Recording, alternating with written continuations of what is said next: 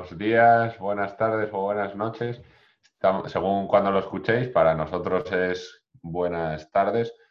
Eh, estamos un día más aquí en Caimanes de la IA, un, programa, bueno, programas de podcast enfocado a tecnología, cultura, geopolítica, es como un poco subalterno, pero puede, puede acabar derivando en cualquier cosa.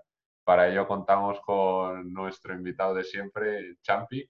¿Cómo, cómo llevamos esta cuarentena, Champi? Buenas, buenas. Eh, nada, tío, bien, bien. De momento trabajando. Al final, el, como todo lo puedo hacer teletrabajando, pues la verdad que el impacto que tiene es, yo creo que es casi hasta mejor porque me ahorro el, una hora ir y venir a la oficina entonces tiene sus pros y sus contras, pero, pero bueno, de momento, bien. Eso pensaba yo, rollo, en plan, cuando se consiga, las empresas empezasen a, implementar el teletrabajo, como algunas antes de todo esto ya estaban haciendo, en plan EDP o Iberdrola, algunas de estas, creo que los viernes ya era teletrabajo en muchos puestos, que luego todo eso deslocalizaría la de Dios, o sea, descongestionaría mucho las grandes ciudades. En plan de mucha gente como ahora, que tú o yo podemos hacer este trabajo desde Oviedo, León o una ciudad donde no tenga que pagar eh, mil pavos de alquiler por un piso de 80 metros, pues lo harías desde ahí. Sí, sí, sí. Al final eh, yo creo que, vamos, yo hablando por la gente con la que, con la que me relaciono y demás, eh, creo que va a haber un poco como el éxodo rural a la inversa, ¿no? Antes todo el mundo pues iba a trabajar a las ciudades, a las ciudades más grandes, ya por ejemplo en Asturias pues iba a Oviedo, Gijón, la gente de los pueblos, y la gente de España pues a Madrid y Barcelona, ¿no? Que son como los centros neurálgicos de donde hay más trabajo. Pero creo que a medida que las tecnologías lo permitan, pues va a haber como una vuelta, digamos, a si no, si puedes hacer tu trabajo desde tu casa y estar más a gusto en Oviedo o donde o en un pueblo perdido en la montaña, pues desde ahí encantado. Claro, si quieres tener un retiro zen espiritual y, te vas al Naranjo de Bulnes con, tu wifi. Yo lo tengo clarísimo, tío. Yo me voy a comprar una casa en el puto monte, ¿eh? Hombre, la verdad que se vive mucho más tranquilo ahí con tu huerto, tus gallinas, tus pitas. Sin reloj, tío.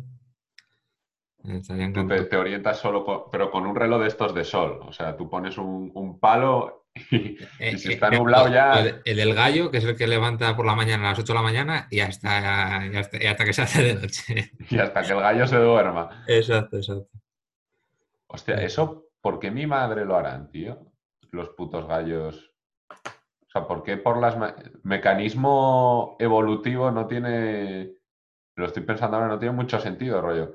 Si no fuesen eh, amaestrados, o mm. sea, o domésticos, o como, o sea, que los usásemos nosotros, si estuviesen en la naturaleza, todas las mañanas el gallo hace ¿qué, Viene el lobo y se lo ventila. Y ya sabe dónde están todas las gallinas. Sí, mucha, digamos que la, la, la, evolución ¿no? es un proceso iterativo que, es, que tiene tanto tiempo que si al final hay algo, yo creo que si el gallo eh, canta por la mañana, tiene que haber algo detrás que, que lo haga cantar aunque no sé si tiene mucho sentido no, pero a priori es... Es como los, pájaros que pían todas las mañanas. Ahora, como no hay ruido de coches ni casi nada por aquí, se oye mucho. yo oigo a los pájaros por la mañana. Y no sé muy bien para qué, cojones estarán diciendo o hablando, pero igual los gallos y todo esto lo tienen ya metido. En plan, por la mañana hay que cantar y, ¿sabes? Y, Puede ser innato también, sí, sí, sí. Según sale el sol, pero es que no tiene mucho sentido. es el, mejor despertador, ¿eh? Sí, sí, tal cual. O sea, porque al final, yo el, un libro que leí, porque, joder, al final te das cuenta que si tú duermes ocho horas al día, tú imagínate, ponte que de media vivimos unos 30.000 días, ¿no? Aproximadamente. Si... Más o menos, hombre, si la media de edad es 80 eh, años por 365 días, pues más o menos la peña vive 30.000. Sí, sí, yo, yo tengo un contador en mi, en mi casa de 30.000 hacia atrás y, voy tachando. Y vas tachando. Voy tachando cada vez un día. Vete, vete para el, cuando ya te queden pocos días, digo, vete arreglando los asuntos jurídicos porque. porque Voy comprando todas las drogas del mercado y. ya. Y, la verdad que te, dedicamos mucho tiempo al sueño, que al final es un caso, o sea, lo que recomiendan es ocho horas, es un tercio, y dices tú, joder, un tercio de la vida se te, se te va eh, durmiendo. Se te pasa y, no te enteras. Sí, sí, tal cual. Y no, y, no hay una, o sea, según estuve leyendo, tú puedes, el mismo sueño, o sea, con cuatro o cinco horas, tu cerebro, o sea, las necesidades biológicas que puedas tener, con cuatro o cinco horas de sueño ya las tienes cubiertas. Que el resto de las cuatro o tres, cuatro horas que, que duermes extra, que todavía no se encuentra la utilidad para, que no sabemos qué utilidad tienen todavía pero no sé si es, como que no la habrán encontrado, pero seguro que la tiene. Sí, sí, seguro. Algo parecido al ADN basura este que se pensaba que el 90%, 95%, algo así del ADN no tenía, no valía para nada, que simplemente estaba ahí y al final todo tiene un porqué. La cosa es que igual todavía no lo hemos encontrado. De... Ese era en el libro este del Matthew Walker, el, experto en sueño. Sí, el Why We Sleep. Eso es muy, vamos, muy recomendable. Sí, ese me lo, tengo ya apuntado desde que fue al podcast de, de Joe Rogan, ese tío. Ese me cambió mucho la perspectiva sobre el sueño. Es que al final, yo, por ejemplo, trataba de dormir, pues yo qué sé, seis horas, eh, porque, joder, son dos horas extra que tienes más al día para, para, trabajar, para estudiar, para leer, para hacer... cascarte las pajas ahí. Lo que, cada, uno, cada, uno, es libertad para esas dos horas eh, dedicarse a lo que quiera. Y luego te das cuenta, leyendo este libro, que te das cuenta que al final el tío te dice que, que puedes descansar seis horas, pero que al final el resto de las 18 horas restantes vas a estar mucho menos productivo porque tu cerebro no está descansado y al final, si tú durante una semana eh, duermes eh, un, seis horas en vez de dormir las ocho y hacer un sueño reparador cada noche, eh, al final de la semana no, es que sea acumulativo solo dos horas cada día, sino que al final de la semana el efecto que tu cerebro tiene es como si estuvieses dos, noches enteras sin dormir, porque no consigues reparar el sueño cada noche. Entonces eso es bastante locura y, a partir de ahí estoy durmiendo como, Aparte que, se está investigando que es cuando, cuando en realidad aprendes las cosas. Es como que, tu cerebro le va dando vueltas a todo lo vivido en el día y te va afianzando conceptos. Si no has sobado lo que debes de sobar, no te lo. como que no se mete en el disco duro. Sí, sí, tal cual. O sea, es como que, como era la, memoria, era como que tú al principio lo que aprendes se guarda como en el hipocampo, creo, y luego con, la fase del sueño vas, vas pasando esos recuerdos que tienes en el, creo que es en el hipocampo, si no recuerdo mal, vamos. No hipocampo es la parte del cerebro asociada al aprendizaje. No soy un experto ni tengo mucha idea, pero, pero había leído eso, que es en el hipocampo y luego durante el sueño hay como una transferencia de no se sabe cómo, eh, del hipocampo a otra parte en el cerebro. Por magia negra. Ya, sí, sí. Está, te hacen vudú por las noches, tío. hacen, vudú y vas aprendiendo todo, todo lo que quieras.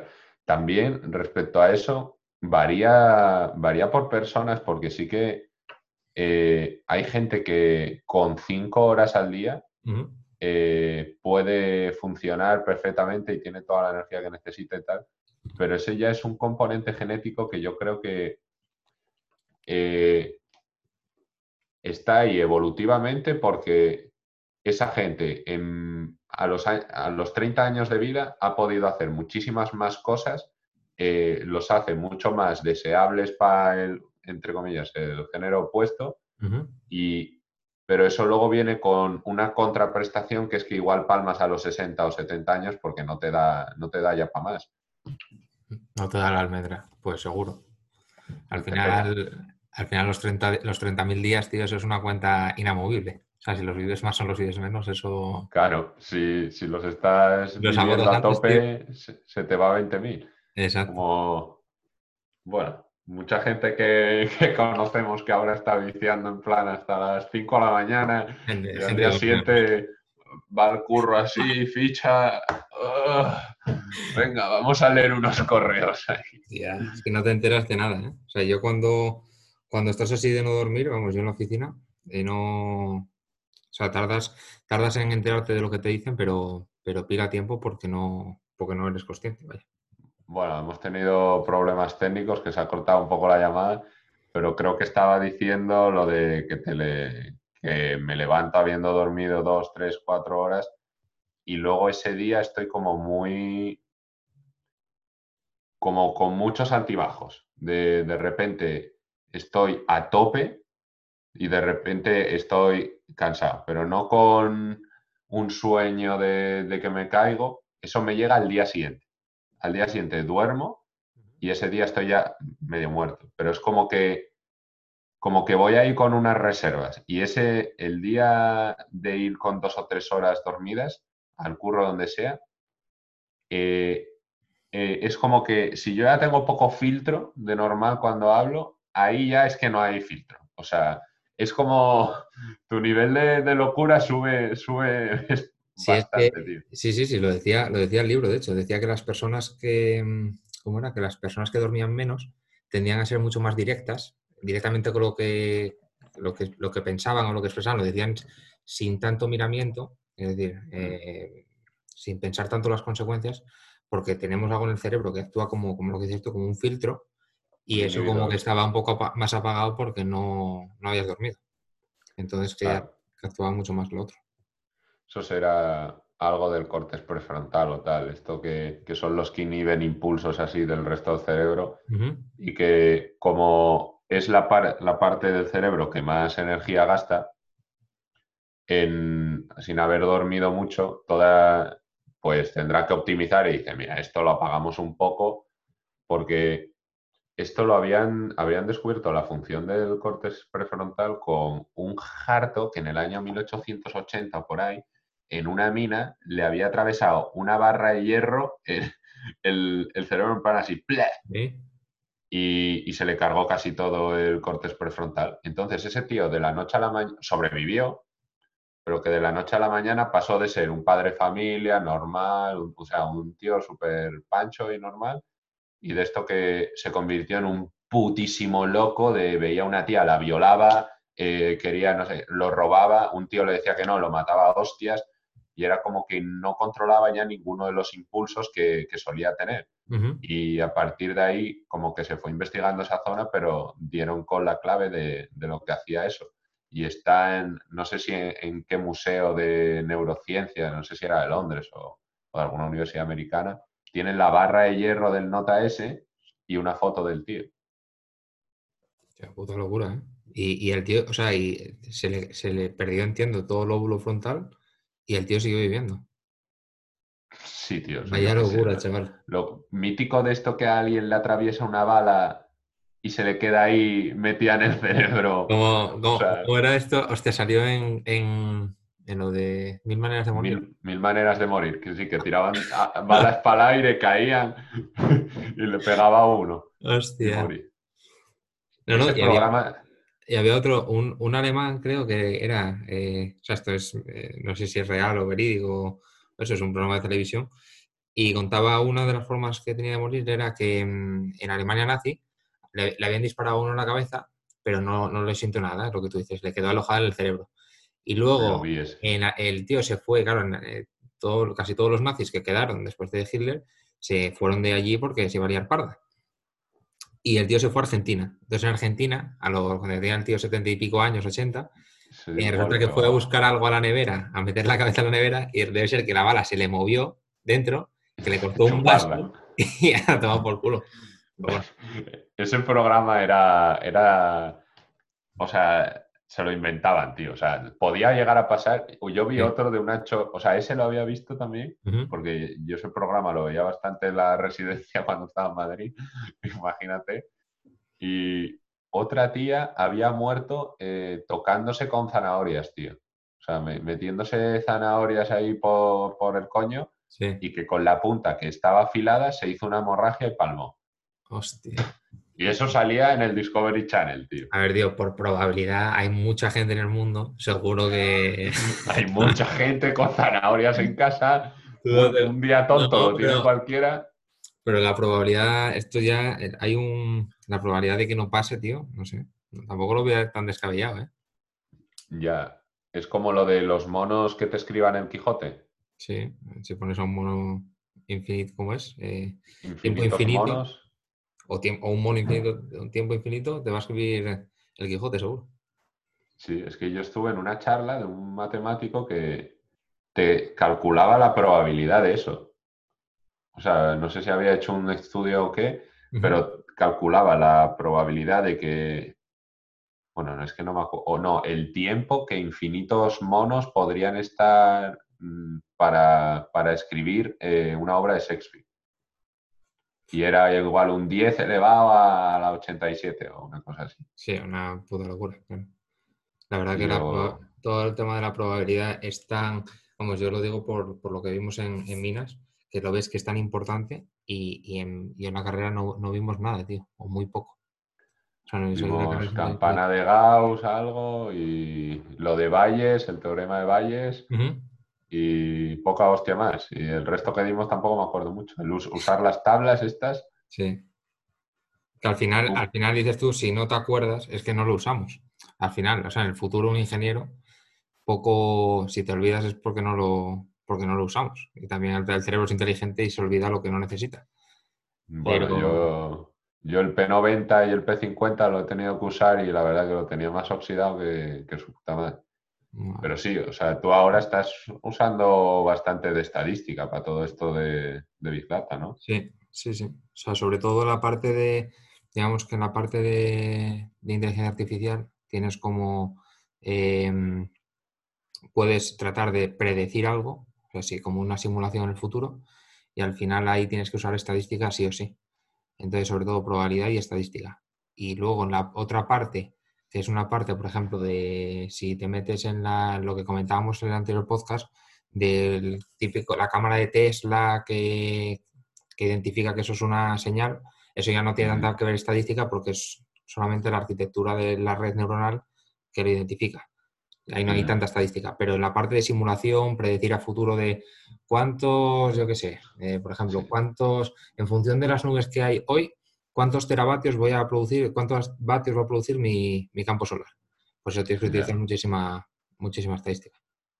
A ver, todo lo, sí, todo lo que sea predecir, es que nunca puedes predecir algo con un 100% de probabilidad, entonces siempre tienes que ir acotando el error y acotando la probabilidad de que te pase ese suceso. Es verdad.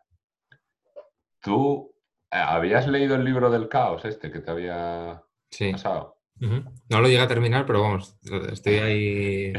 ya, es que tú estás con 30 libros leyéndolos a la vez y vas de capítulo en capítulo leyendo uno y otro. Voy saltando, voy saltando.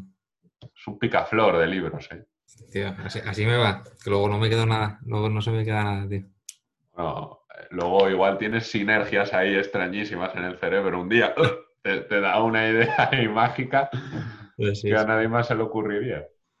Pero con este libro lo que te ibas dando un poco cuenta es que todo lo que intentas predecir así con muchísimas variables es, al final imposible predecir. O sea, si lo tengo que resumir mucho. Y con todo eso yo me quedé que si el, el clima, o sea, tú el tiempo no lo puedes predecir a tres días siquiera cada vez te va fallando más. Como mi madre predice en el clima o 20, 30 años para el calentamiento global y todo esto. Porque yo me puse a leer bastantes papers de estos que encima tampoco, o sea, es como que se molestan en hacerlo chapa.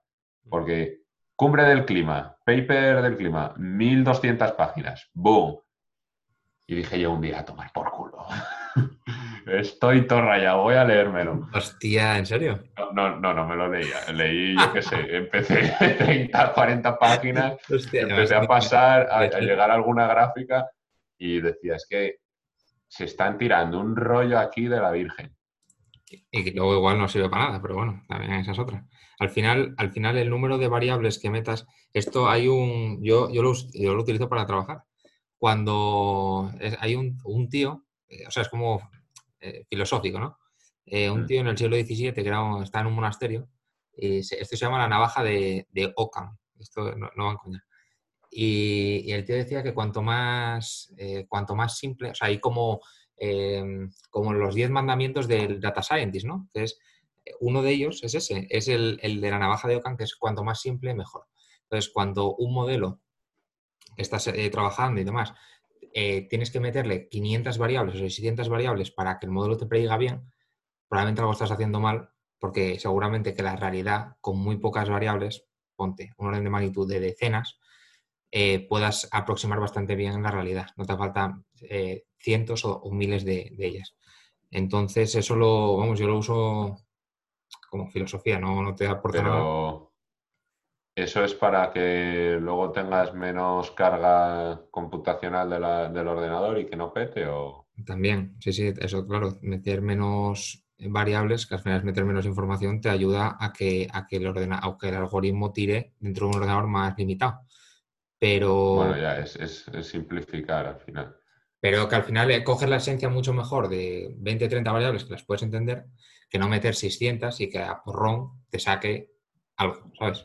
Claro. El, primer, o sea, esto de la teoría del caos surgió todo a partir de Lorenz, que fue un climatólogo que se dio cuenta de iba a intentar pues predecir el clima con, cuatro variables solo. Una era presión, otra precipitación y con, o sea, eran cuatro ecuaciones solo, súper simple.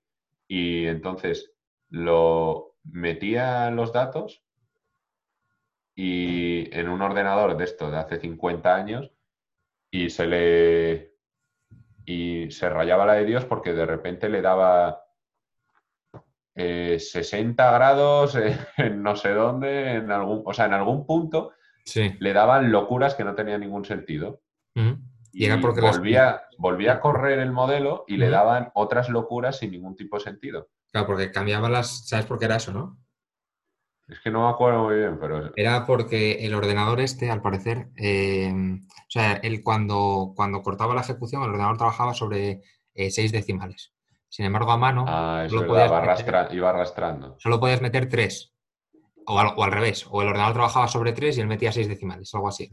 Entonces, eh, al final, esos tres decimales, que es una diferencia pues mínima, imagínate, 0, mm, es, en, la, en la cuarta eh, cifra decimal, que eso es muy poco, eh, al final hacía que, como es un sistema caótico y sistema no lineal, pues lo que hace es que las diferencias se van ampliando y, luego te da una cosa que no tiene ningún sentido. que fue el tío que descubrió el, atractor de Lorentz, que eso es lo más la básica del caos. Que tiene la forma de mariposa. mariposa. Exacto. Esos son unas putas locuras de la Virgen. Yo, yo con ese libro casi quedó deficiente, tío, con los, los atractores, luego los fractales. Eh, cago en la puta. Encima que luego tienen una... Bueno, eso es lo que decías tú antes de la simpleza. Los fractales es de lo más simple. En plan, voy a dividir esta puta mierda siempre. O sea, en un poquitísimo de información puedes meter para hacer infinita superficie. Luego lo puedes tener hasta en una coliflor.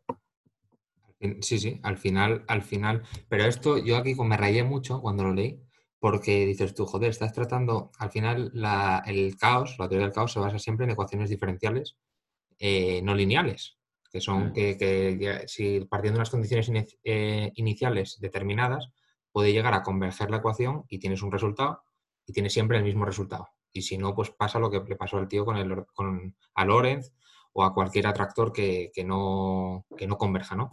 Pero al final esto, o sea, yo, yo lo pensaba y digo, joder, pero si, entonces, ¿por qué la gente que está trabajando, como yo, por ejemplo, eh, utilizamos estadística? Porque esto es una aproximación que tratas de predecir también el futuro, pero es mediante ecuaciones y no mediante la aproximación de la estadística. ¿Me entiendes por dónde voy, no? La verdad que, no mucho. A ver, tú, tú puedes predecir el futuro de manera analítica y decir, bueno, tengo una serie de ecuaciones que creo que describen el mundo de, con estas cuatro ecuaciones. O sea, te voy a tratar de modelar el mundo en estas cuatro ecuaciones. O puedo usar la estadística con distribuciones de probabilidad, viendo el histórico que ha pasado aquí en el, eh, los últimos 500 años, y con distribuciones de probabilidad puedo ir modelando estadísticamente ah, la probabilidad de tal. Entonces eso a mí me dejó un poco rayado y todavía no soy capaz de entenderlo. Esas, dos aproximaciones que son totalmente distintas, no, no tienen mucha relación. A ver, es que una se basa en datos pasados, otra se basa en cómo ves tú que se comporta la naturaleza. es que al final debería ser como un cúmulo de las dos. Y para esto ya yo creo que deberíamos ser, algunos de los dos ser matemáticos, porque a, a, mí se me empieza, llega un nivel de matemáticas, tío, que a mí se me escapa. Sí, sí, al final se te va, tío. Pero bueno, es lo bonito, tío, que, es que siempre aprendes algo nuevo. Joder. Con. Bueno, algún vídeo de esos que veíamos tú y yo de matemáticas súper locos que te dejan. Te molaron esos, ¿eh? Joder. Bueno, me molaron, es que es como un amor-odio, porque procuro ya no ver mucho, porque me rayo demasiado. Tenía, tenía, bueno, nosotros tenemos la Smart TV, ¿no? La, la tele está en el salón y resulta que yo tengo el, YouTube iniciado en el salón con mi sesión. Entonces tengo todos los vídeos de YouTube que me salen relacionados, son todas esas movidas. Pero resulta que Gaspar se puso un día desayunando y te voy a ver qué es esto. y se puso un vídeo de esos y, se le quedó la, cara hecha, se ha dado la vuelta, vaya. Y dijo, pero con qué esquizofrénico estoy yo conviviendo aquí. pero sí, sí. Ah, pero está guay porque te demuestra lo que no tienes ni puta idea de nada. Eso está bien. Es que llega un punto de las mates, tío, que ya es filosofía. como, tío, esto me lo había dicho Carlos, colega este, que si sumabas todos los números enteros, te daban menos 14, 12, o sea, no, menos... Sí. Un, un 14 Sí, sí. y, o sea, porque la fórmula, la fórmula, te estaría diciendo que la sucesión converge a una serie, que es, no me acuerdo cuál es la fórmula, y si haces, si, si, digamos, una, una sucesión, tiene, puedes hacerla, eh, puedes ponerla eh, como una fórmula, ¿no? Mm. ¿Vale? Entonces, esa fórmula, por ejemplo, si sumas más uno menos uno más uno menos uno más uno menos uno, esa sucesión, te da menos un medio, por ejemplo. Y es también relacionado con lo de si sumas todos los números naturales, pero es porque se está aproximando esa sucesión con esa fórmula. No es algo... Eh, eh, no es que tenga un sentido... Exacto. Eso es que la fórmula está mal. No, no, la, fórmula, la fórmula se utiliza, y volviendo al tema, se utiliza para las, eh, para las ecuaciones diferenciales no lineales. Cuando quieres ver si converge o no, tienes que aproximar una sucesión a. Perdón, tienes que, aproximar una sucesión a una fórmula. En la movida esa. Pero sí, es que luego él decía que tenía un sentido físico, que para ciertos problemas que valía.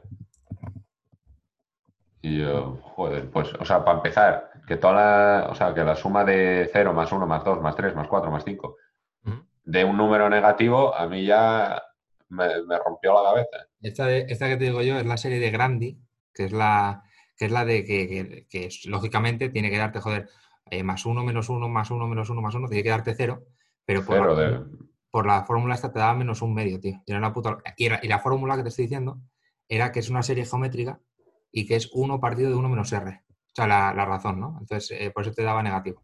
Y ya me volvía puto loco y no lo entendía. Hasta que, hasta que bueno, esto es una aproximación y ya está. que me cago en la puta, tío. Los, los matemáticos son, son gente de otra pasta, tío. están en otra dimensión. Están, están en, Narnia, macho. De hecho, el, un harto que estuvo en el podcast de Joe Rogan, Eric Weinstein, que te lo, creo que te lo pasé. Eh, bueno, había veces que hablaba de, porque él le mola mucho la, matemática geométrica, y empezaba a hablar de, de figuras geométricas en 8, 14 dimensiones. O sea, te quedas loquísimo, pero el otro día dijo que ha subido una teoría que tiene él desde hace 30 años que no ha querido desvelar, porque es un puto loco, y en la que más o menos daba como las bases para unir la, la mecánica cuántica con, con,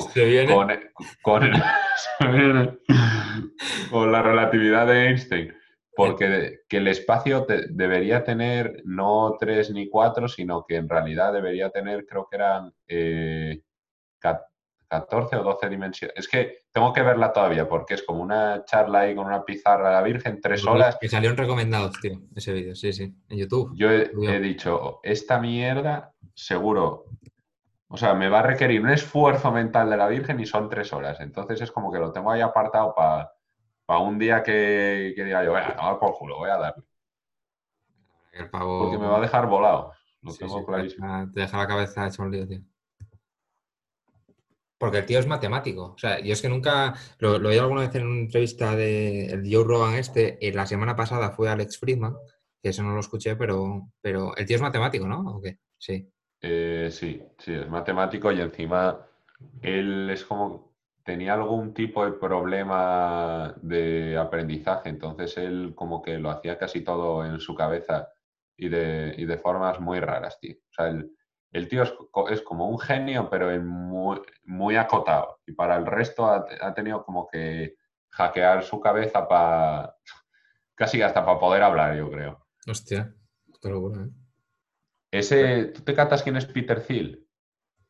Eh, Peter Thiel. Eh, o sea, el, apellido T-H-I-E-L, ¿no?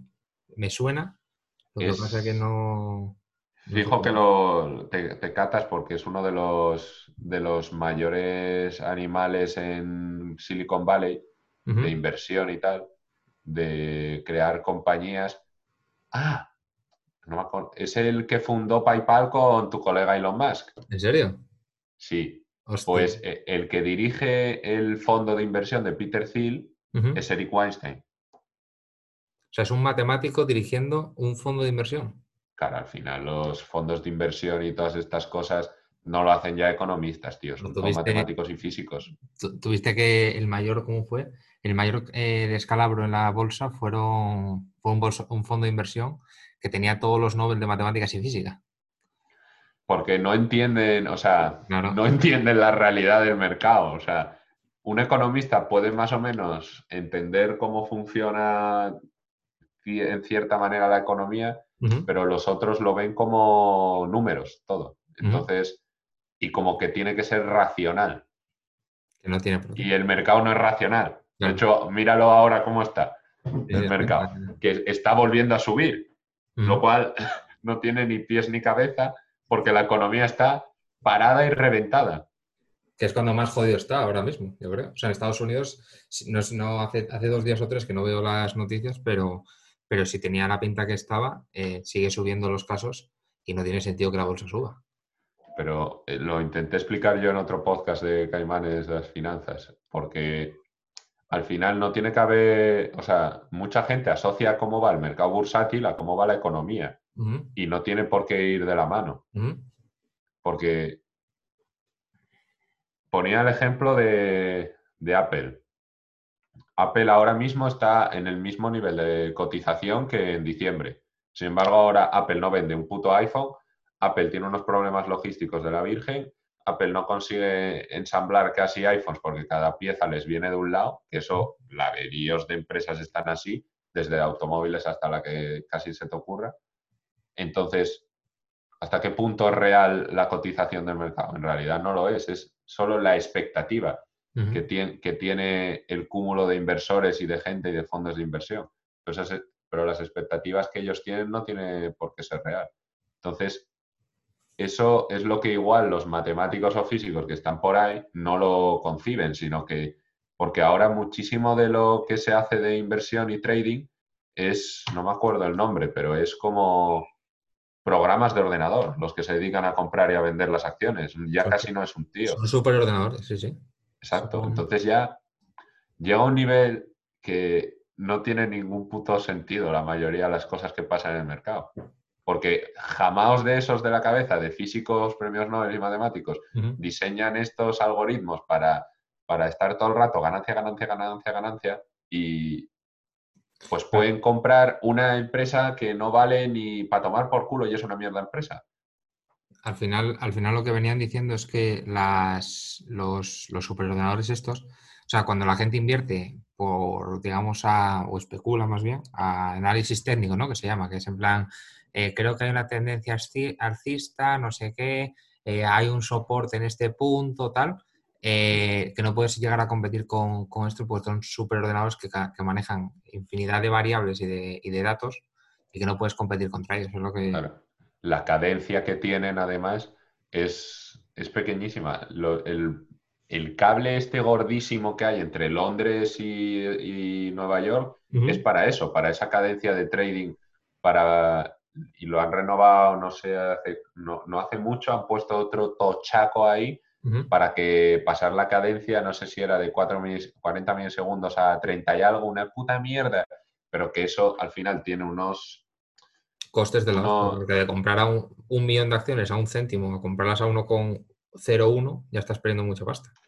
Sí, pero es que yo creo que todo eso no, no lleva a buen puerto, tío, porque yo mm, pienso que todo eso lleva a alimentar burbujas todo el rato, tío.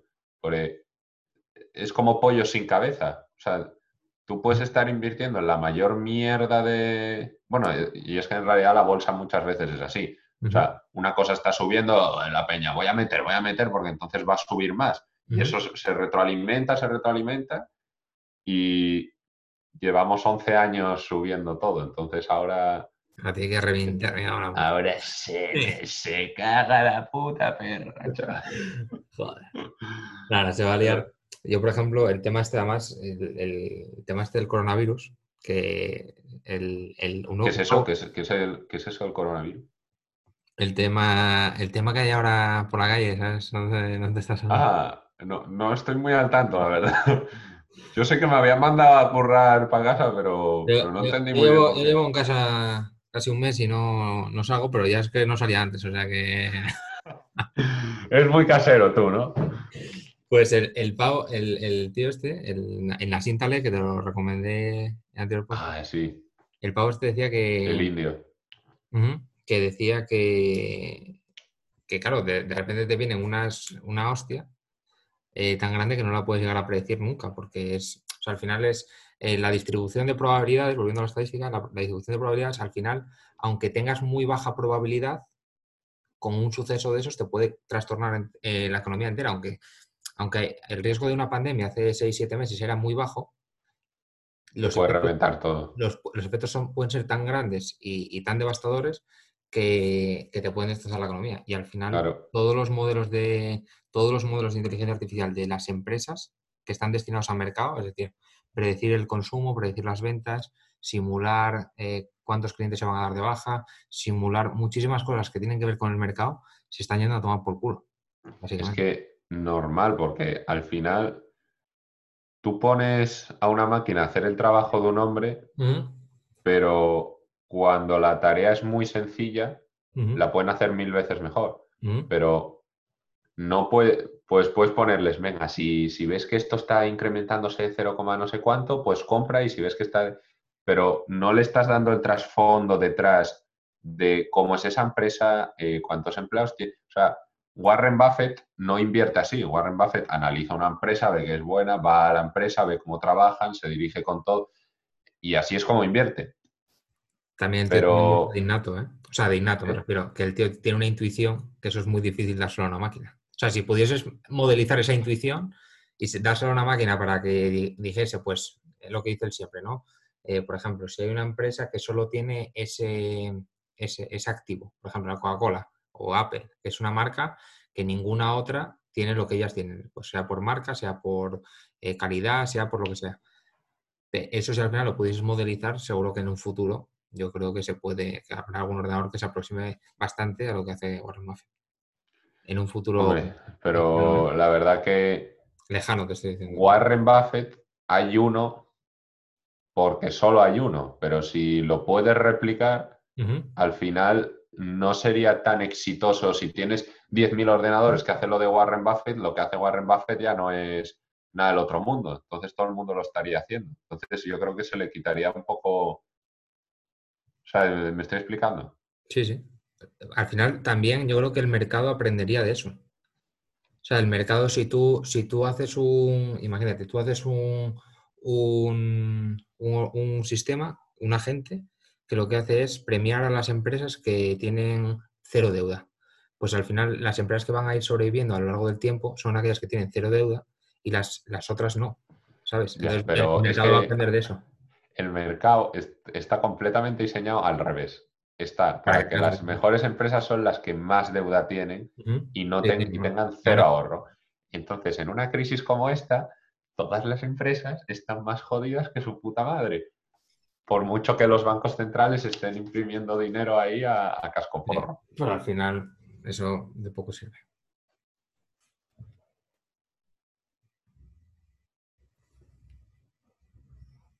Intento no, pensar mucho en ello, pero porque el ostión, el ostión económico que, puede venir de aquí eh, es pamear y no echar gota.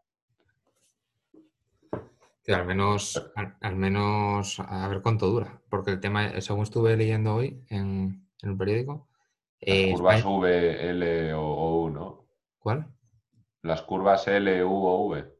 No, no, eh, bueno, sí, ah. la forma de recuperarse, pero que, que, tiene mucho que ver el turismo, por ejemplo, en España, que no va a haber, no va a haber nadie de turismo en los próximos meses, que a ver cómo, cómo se Tú piensas que un tercio del PIB de España está relacionado con el turismo.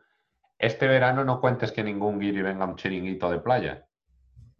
Eh, entonces, ¿qué va a hacer España? Si de hecho las agencias la prima de riesgo en las agencias de rating y todo esto ya están empezando a bajar, o sea, las agencias de rating ya están empezando a bajar la marca España, pero es que la prima de riesgo no está, no está subiendo a, a bloque porque básicamente el Banco Central Europeo está comprando esa deuda. Entonces está como controlándola. Que es como intentar chuparte a ti mismo la polla, no da, la imagen a los inversores de que, de que, España no responde, responde la Unión Europea, básicamente.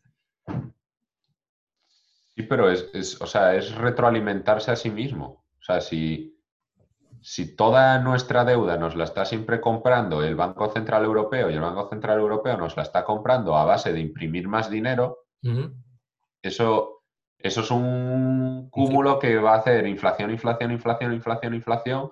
Y de hecho, ahora es lo que tienen que, acabar mirando, porque el otro día lo veía, eh, desde 1913 que se creó el dólar, eh, ha perdido un 95% de su valor de, compra. Porque claro, si tú tienes una inflación del 2% anual, que es lo que intentan siempre regular, el Banco Central ahí está y la Reserva Federal está ahí para mantener a 2% la inflación siempre. Bueno, debería estar ahí, para mi punto de vista, pero bueno. Eh, eh, yo estoy endemoniado con los bancos centrales desde hace mucho. Yo volvería al patrón oro y de hecho quería hacer un podcast de eso, pero me lo, me lo estoy currando y la verdad que me está costando acotarlo. Pero sí, sí, o sea, tú piensas, lo mítico de antes con tres pesetas comprábame un bocata, cinco chorizos y, y una caja sidra o con medio dólar está la inflación, pero en realidad el poder adquisitivo de la gente no va acorde con esa inflación. Entonces, las curvas de desigualdad estamos en lo más alto de la historia. Porque sí, todo el mundo, ah, sigo con mis mil, dos mil, tres mil euros al, al mes, que en España cada vez es menos. Pero es que con toda esa inflación que va habiendo, Sí, sí, si el salario se te mantiene y hay una inflación, al final estás pidiendo poder adquisitivo correspondiente a la inflación que hay, básicamente. Claro, es la gran, la gran estafa, tío. Es el eh, España nos roba, tío.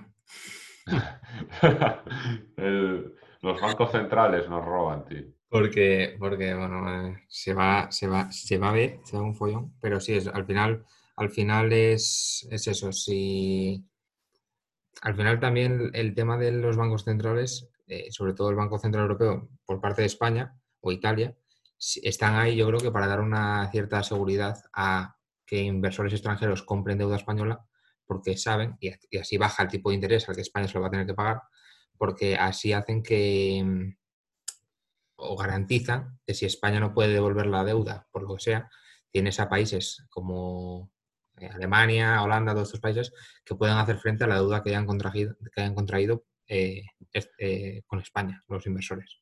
Entonces, por eso baja también mm. el interés. Un, poco, pero eso es lo que querían hacer con los coronabonos, en realidad. Y Alemania y Holanda no están por la labor. Y de hecho creo, que se les, Eso yo no me enteré muy bien. Eso es que se los compra Alemania o Holanda. O los, los eurobonos. Básicamente es, en vez de tener la deuda de España, o la deuda de Alemania, o la deuda, hacer una deuda europea. En plan, Ah, una deuda de toda Europa, conjunta. Entonces, sí que de verdad crearía es- eso que estás diciendo, ese, ese valor de todos estamos vaqueados por lo mismo.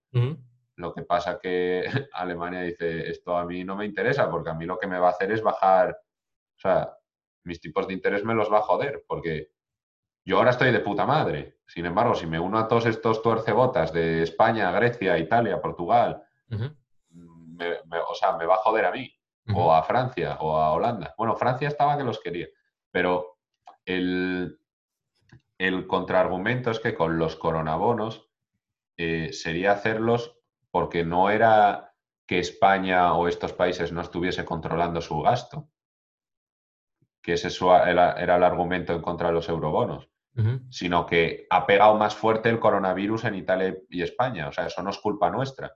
Entonces sí que debería haber esa solidaridad europea de hacer unos coronabonos. Pero aún así Alemania y todos estos están en plan de Niet, nein, nein, nine. nein, nein, Bueno, nein". pues no sé. Al final, al final no sé, no sé en qué va a quedar esto, pero, pero, Catastrofen. Pero pinta mal, tío. No, bien, bien, la verdad que no pinta.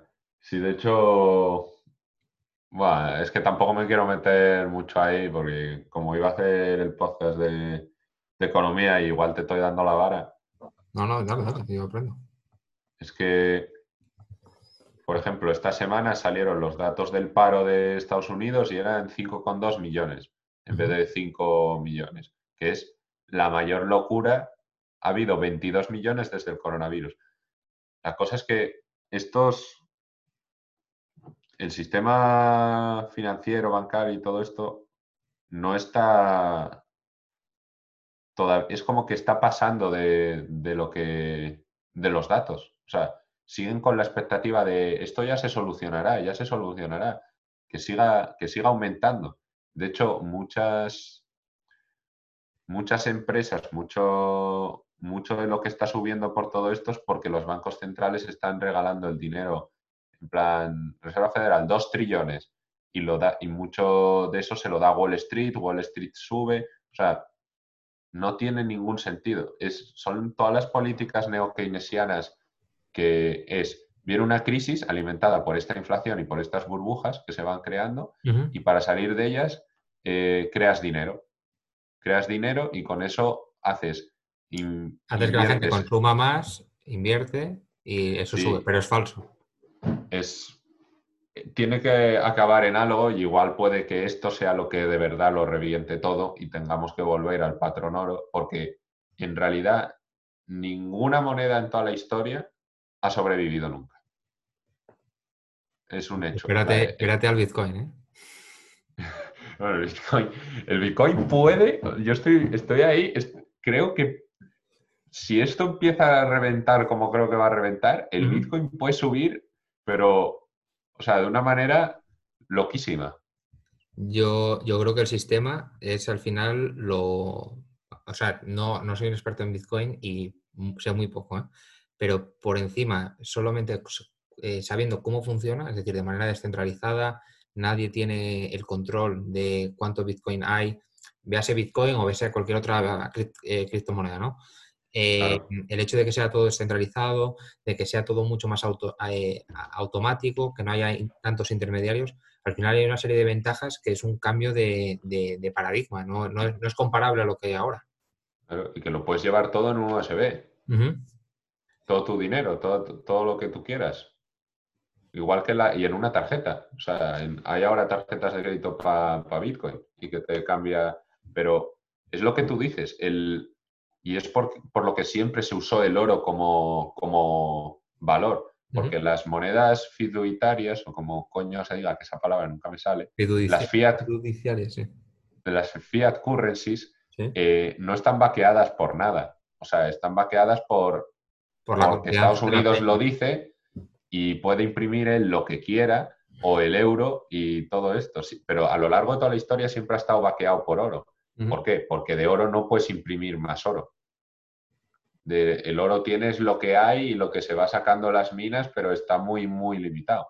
El Bitcoin tiene esa misma propiedad, porque la diferencia entre eh, moneda y divisa es que, bueno, eh, divisa es que tiene un, tiene un val, o sea, es intercambiable. A ver, a ver, que se ha vuelto a ir la puta conexión y estamos teniendo bastantes problemas técnicos. Eh, creo que estábamos hablando, sobre todo yo, dando la lija con la diferencia entre divisa y moneda. Que eh, divisa es una algo con lo que tú puedes intercambiar eh, y te lo van a aceptar en, en todos los sitios, que no se rompe que tiene el mismo valor para ti y para mí como un euro. Este euro es igual en Kuala Lumpur que, aquí, que en España. Mm. Te lo puedo cambiar y tu euro vale lo mismo que mi euro. Ese euro es intercambiable por otras, por otras materias.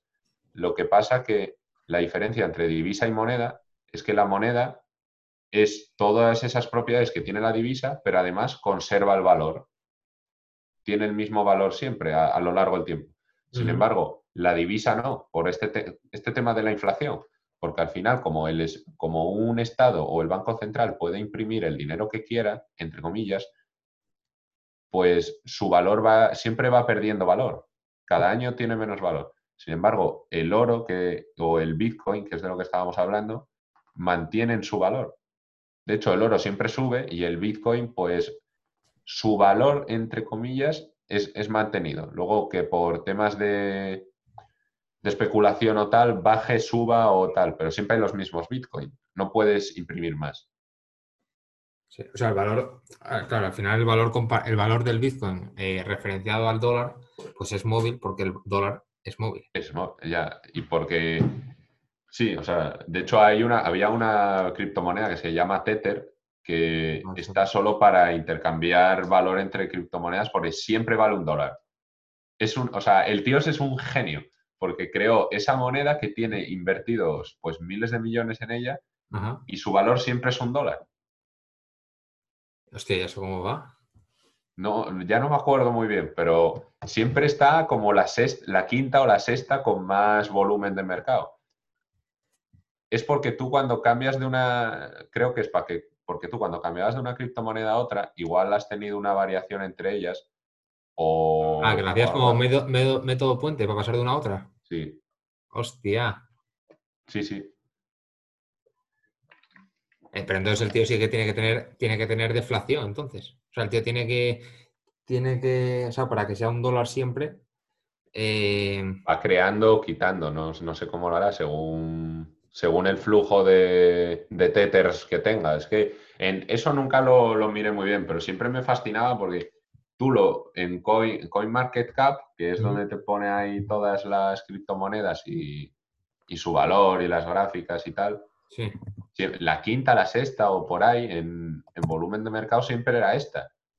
Y siempre vale un dólar, siempre. ¿Cómo, se llama? ¿Cómo se llama la moneda? Tether. Tether. T-E-T-H-E-R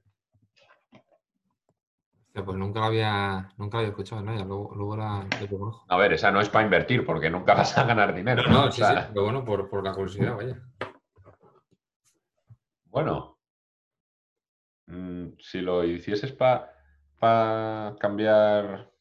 Bueno, no, no. O sea, al final, como reserva de valor, si siempre vale un dólar.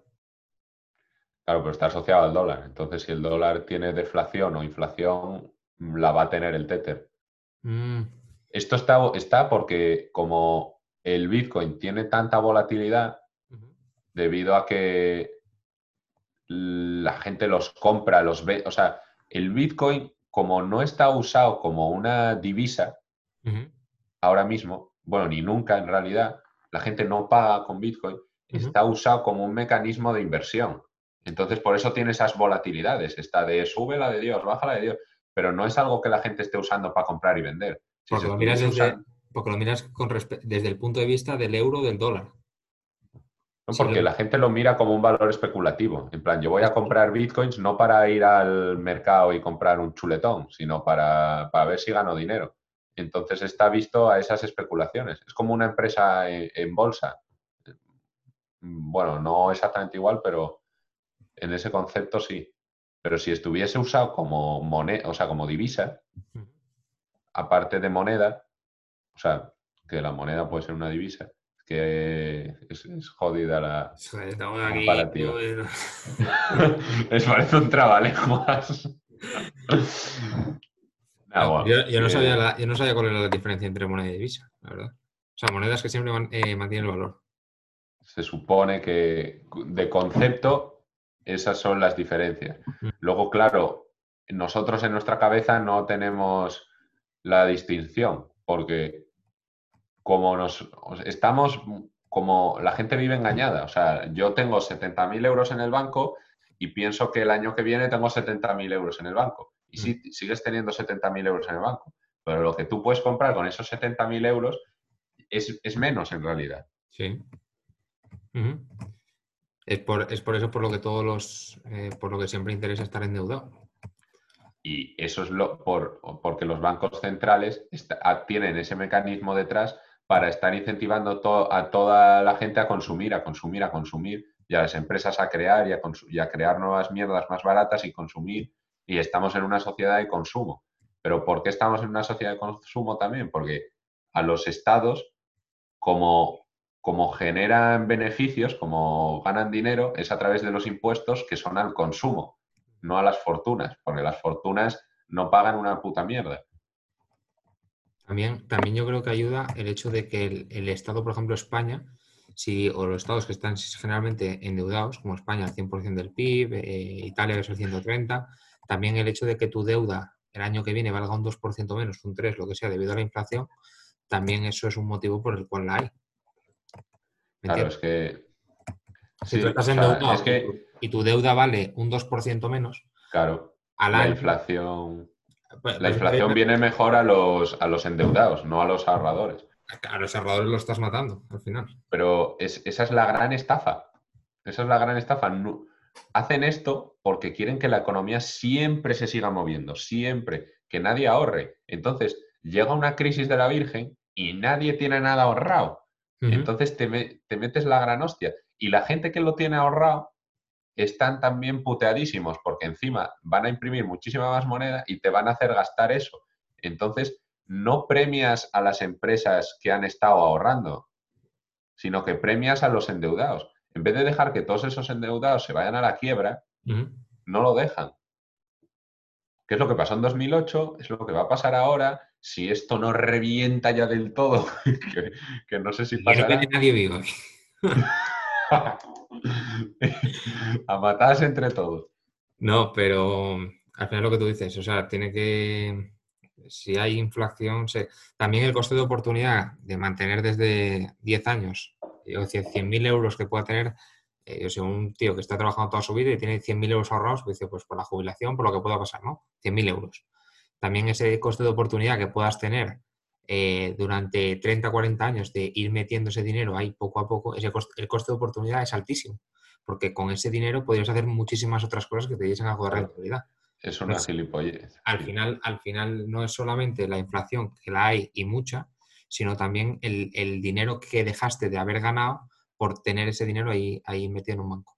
Claro, y eso es por... o sea, aparte de por la inflación, es porque sí, porque lo podías haber tenido invertido en algo que te generase más beneficio que tenerlo ahorrado por si pasa algo. Sí. Pero es que el sistema está, está hecho así desde, desde después de la Segunda Guerra Mundial, mm, que se empezaron a crear estos bancos centrales en el acuerdo este de Bretton Woods.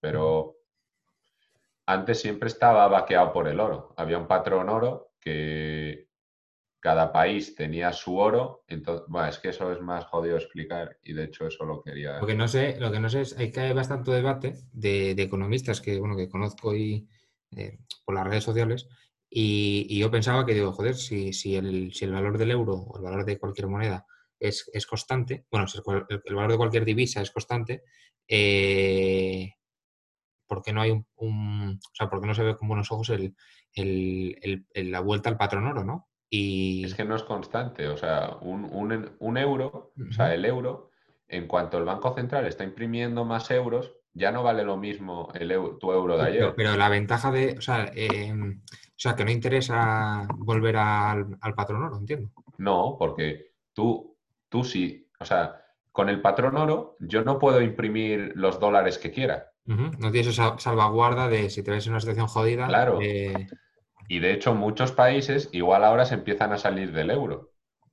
Porque España ahora mismo, que está jodido.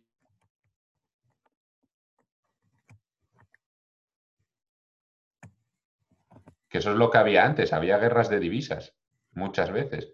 Cuando no estaba estos o sea, estaba el Banco Central, la Reserva Federal, pero el resto de divisas iba toda al...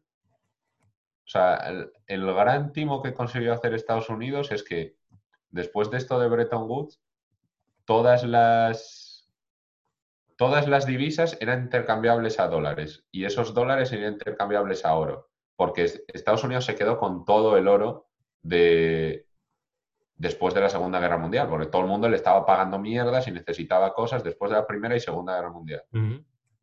Entonces se usó como, como, moneda refugio, moneda valor para todo. Luego, en el, 70, en el 65, Charles de Gaulle estaba hasta la polla de eso y dijo, todos los dólares, porque todo el mundo tenía en plan de reserva, en vez de oro, tenía dólares. Pues dijo, todos los dólares de Francia Estados Unidos pagármelo en oro. Y se llevó barcos y barcos de oro y cogió oro. Y otros países empezaron a hacer eso. Y luego guerra de Corea, guerra de Vietnam y Estados Unidos había perdido todo el oro, había de...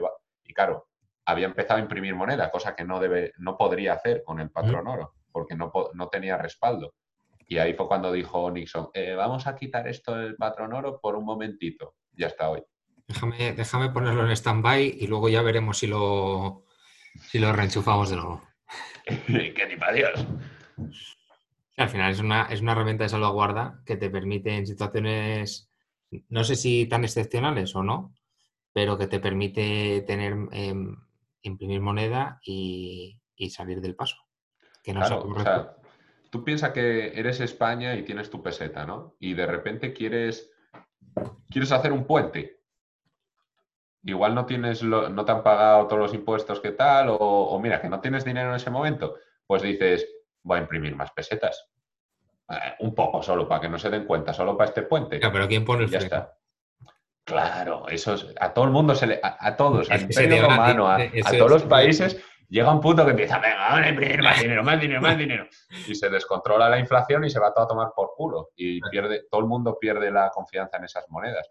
Y es lo que puede que pase ahora si no tienen mucho cuidado. Pues están imprimiendo moneda sin, sin. Es el, es el juguetito, ¿no? Que es muy fácil. Eh, es muy fácil imprimir moneda, pero ¿hasta cuándo? ¿O hasta cuánto? Claro, se dieron cuenta que pueden hacerlo hasta un 2%. Porque con eso la peña psicológicamente no se da tanta cuenta de que está perdiendo valor su moneda y ellos mientras pueden, venga, vamos a imprimir, vamos a imprimir para lo que les salga la polla que quieren comprar cazas y tener un ejército más de puta madre. Vamos a darle caña y. Que no pare las rotativas. Exacto, tío. Nada, pues, pues a ver cómo queda esto. Pero vamos, yo, según lo que estuve hablando con, con, colegas y demás, eh, vamos, yo hasta finales de, de junio, julio, no cuento con volver a la normalidad. ¿Tú, ¿Tú cómo lo ves?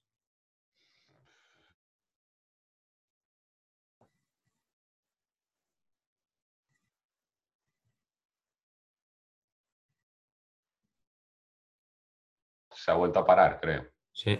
Ah, bueno. ¿Qué normalidad, eso, ¿a qué te refieres? O sea, normalidad a que todo el mundo vuelva a ir a trabajar, o que la mayor parte de la población vuelva a ir a trabajar. Me refiero a trabajos no, necesarios, como puede ser el nuestro, que no, que volvamos a trabajar. No, lo, lo van a hacer antes porque, aunque tengan que poner nuestra salud en riesgo, lo van a hacer antes porque esto no es sostenible. O sea, el colapso que va a haber, incluso con este parón, va a ser hartísimo. Si lo siguen postergando el que la gente no vaya a trabajar y los comercios no se reactiven, lo que pasa que con lo que están acojonados es hasta cuándo podrán hacer ese cambio, porque lo van a tener que hacer. y probablemente sea antes que junio, pero igual mucha gente dice, yo no voy a ir a trabajar pagándome lo mismo teniendo encima el riesgo de coronavirus. O sí, porque la peña también está hasta la polla estar en casa. Es que, no sé, la normalidad no, no va a volver a existir, tío. El coronavirus es un antes y un después. Es un, cisne negro, tío, como decía el Nassim Taleb. Hostia, ya. Que era lo de la baja probabilidad. Pero al final... Estuve buscando movidas en YouTube y no tiene casi nada, tío. Tengo solo su libro. Y, habla y habla súper raro. O sea, yo no me entero, la mitad de las veces tengo que verlo con subtítulos porque no, me entero de la misa a la media. Pero, pero en, los libros que tiene, yo te los recomiendo. El antifrágil y, el hecho de Procusto. Hostia, el antifrágil sí que lo había visto. Ese Pero el, hecho de. De Procusto. Procusto. oh, Dios. ¿De qué va ese? Era, te cuento la anécdota con la que empieza y luego, y luego sí te, dejo con la intriga para que lo leas. Era que eh, como que en la Grecia antigua había un, eh, había, era como una ruta, ¿no? Eh, que había muchos mercaderes y demás. Entonces, en la mitad de esa ruta, había, bueno, porque era la gente con la mula de carga y demás, había un tío que se llamaba Procusto, Procrusto creo que se llamaba, y tenía como una cabaña, y en la cabaña tenía una cama, que era un lecho. Entonces, la gente que se quería dormir ahí decía que era gratis, pero eh, si la cama, imagínate que medía dos metros. Si el tío medía. Tenían que chupar la polla. No, no, todavía no. si, si el tío medía 1,90, pues le estiraba, le estiraba del cuerpo hasta que medía dos metros. Y si el tío medía más de dos metros, ponte, pues le cortaba el cuerpo hasta que mediese dos metros justo. Entonces el libro, a partir de esa penada filosófica, empieza a, hablar de probabilidad y de estadística. O sea que yo te lo recomiendo. puta. ¿Pero por qué andaba cortando la peña? O sea, es como una analogía, ¿no? puede ser eh, que sea real, pero es una... El tío empezaba así. Con esa analogía planteaba como que los modelos que se plantean como que son muy... Eh, son... Eh, están sesgados al juicio de del del procrusto que, o procrusto que llevemos en, nosotros. Entonces, si tienes una cosa eh, que pasa algo en el mundo, pues lo vas a juzgar o lo vas a sesgar de tal forma que se te acomode a los juicios que hayas hecho sobre ese acto previamente. Ya, es que con la estadística, o sea, puedes hacer magia. Está muy libre. yo tengo los compañeros que trabajo que son matemáticos todos, dicen que las, las estadísticas no son matemáticas, es una puta mierda. Eso es, es una pucharrona eso. Porque al final, no es nada. O sea, no es nada que desde unos axiomas, bueno, parte de los axiomas de la probabilidad son muy tontos, pero no, no, no hay nada lógico. O sea, no hay nada que desde un axioma fundamental, desde los axiomas de, de la matemática fundamental, puedas llegar ahí.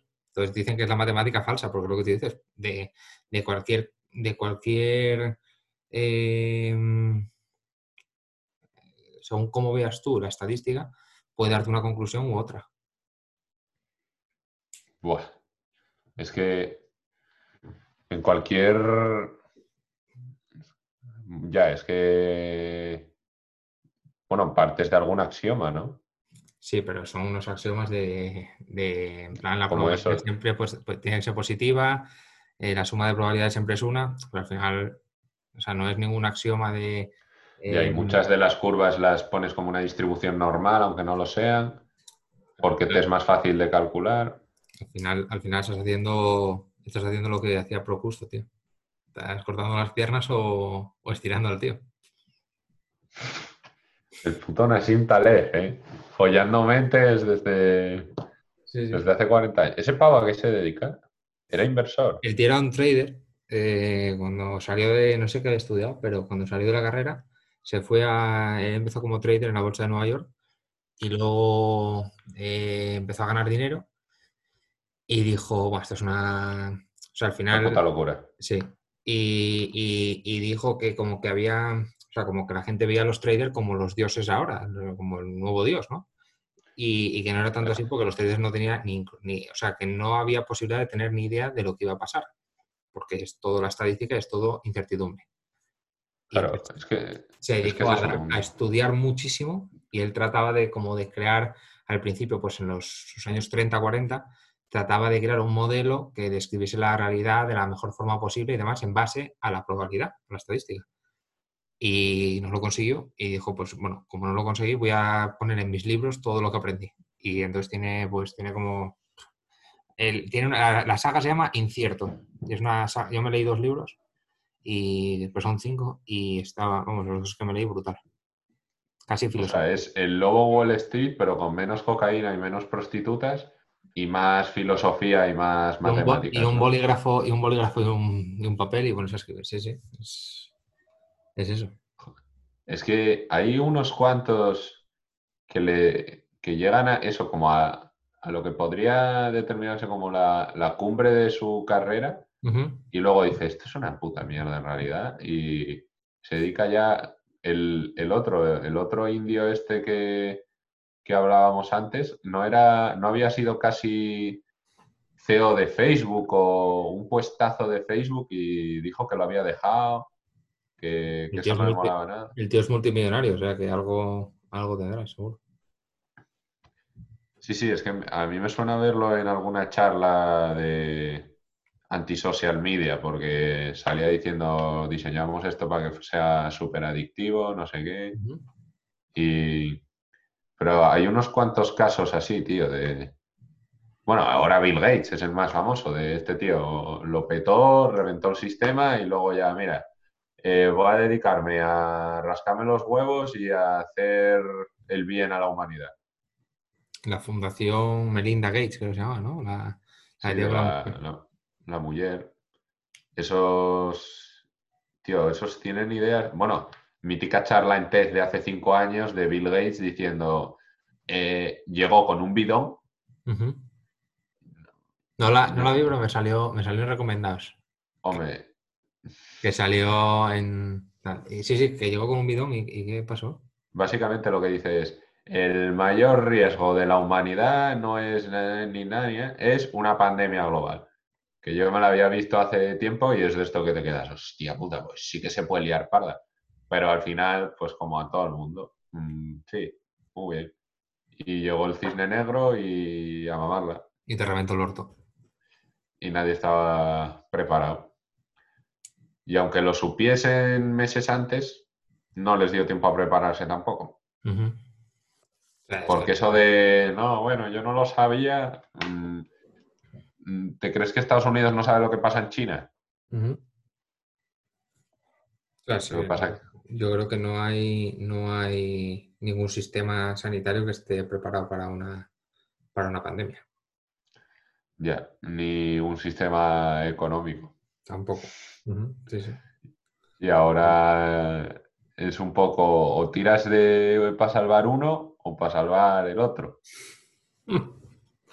y a ver, ¿Cuál tira más? Decían, decían que, como decía, lo veía el otro día por Twitter y me hizo mucha gracia, como que el Estado, ahora claro, está para salvar a las empresas y demás, pero lo que van a hacer es crear más, eh, más pobreza. decían que el Estado era como, eh, se encargaba de romperte las piernas y luego te daba muletas y te, te pedían que le dices las gracias por las muletas. Eh, sí, esa, esa analogía es la hostia, porque si tú les estás dando, o sea, el trato es, mira, yo te doy poder y tú cuidas de mí. Yo te doy poder y tú cuidas de mí, me das seguridad, me das policía, me das bomberos, me das tal. Pero ahora está visto que les hemos dado poder y mucho poder, y en, países, en algunos países mucho más que en otros, y no han sabido... Pero es que si hubiese estado el PP o, o Vox o Ciudadanos o cualquier otro, hubiese sido igual. O sea, la hostia hubiese sido la misma. Pero porque al final son, o sea, eh, tratamos, es lo que tú dices, trata de darle mucho más poder, pero al final son personas y no pueden, o sea, eh, no puedes atender a tantos problemas de diversidad tan variada. Eh, o sea, tú, por ejemplo, viene una epidemia, bueno, pues tienes que ser un epidemiólogo, un, para, para, manejar un estado, pues tienes que ser el mejor epidemiólogo de, pues, de España o del mundo. para manejar la economía tienes que ser economista, para saber de la medicina, pues tal, para saber de la enseñanza, y al final son los políticos, tío. De hecho, hay un, hay un libro que esto no, bueno, no está bien dicho, pero, pero bueno, digo. y el, hay, el libro de Hayek, Camino de Servidumbre. Ah, ¿el economista Hayek? Sí, dice que a un capítulo del libro, un capítulo del libro decía que, que no tiene por qué pasar siempre, pero que decía que al final la gente, la gente que llega arriba, la gente que llega al poder, es la, peor o no la más preparada porque, porque están como que, como que psicológicamente eh, tienen alguna deficiencia, me refiero que sean más psicópatas o que sean que están dispuestos a pisar a otra gente para llegar al mm. poder. Cuando la gente que es, digamos, eh, más balanceada en todas las eh, facciones del comportamiento, que no es capaz de llegar ahí porque no es capaz de pisar a otro, de clavar una, de dar, clavar una puñalada por la espalda a otro en esos temas. Ya. Eso, eso también, bueno, Hayek es el de las políticas económicas, ha sido siempre Keynes versus Hayek. Y llevamos en unos cuantos años de Keynes y toda esta inflación de la que habíamos hablado. Pero esto que decías de Hayek es lo que decía Maquiavelo ya hace 500 años, de que el, poder corrompe. Tú, su, bueno, su libro creo que se llama Política o algo así, y el tío básicamente decía que si todo el mundo está quiere llegar al poder, ¿no? Entonces están compitiendo entre ellos. El que va a llegar arriba tiene que jugar sucio porque el resto va a jugar sucio. Hay gente que dice, bueno, vale, mira, yo voy a jugar sucio para poder competir con ellos y llegar al poder. Y una vez que llega al poder, ya dejo de jugar sucio y voy a, y voy a volver a ser como era antes, un tío decente y íntegro y tal. Pero él lo que decía era, te has corrompido tanto con todo lo que has tenido que hacer para llegar hasta ahí, que una vez que llegas arriba ya estás completamente destrozado y corrupto. Entonces ya no puedes volver atrás. Has tenido que hacer tanta mierda y tantas puñadas y ser tan zorro que ya es, es inviable. Te has convertido en lo, que, en lo que no querías. Al final el poder es conservador. Entonces una vez que lo tienes, no, o sea, es cualquier persona, no es que sean los políticos de ahora, porque los del futuro y los del pasado. Al final el poder es y de cualquier partido, el poder es conservador y una vez lo tienes no lo quieres, no lo quieres perder, es obvio. O sea, Podemos es conservador en vez de liberal. Podemos, sí, Podemos es el, es el, es el, ¿cómo es? De los partidos que hay ahora mismo, bueno, mi opinión, mi opinión política, yo creo que es de los partidos más, más pro, eh, no, no pro Estado, pro sistema. O sea, como que empezaron siendo antisistemas o daban la imagen de ser antisistemas, pero es lo más pro sistema que hay, porque están tratando de que el Estado sea cada vez más mayor de lo que era antes, y antes ya era grande. Es que es, nacieron antisistema, pero nacieron antisistema financiero y bancario, no antigobierno.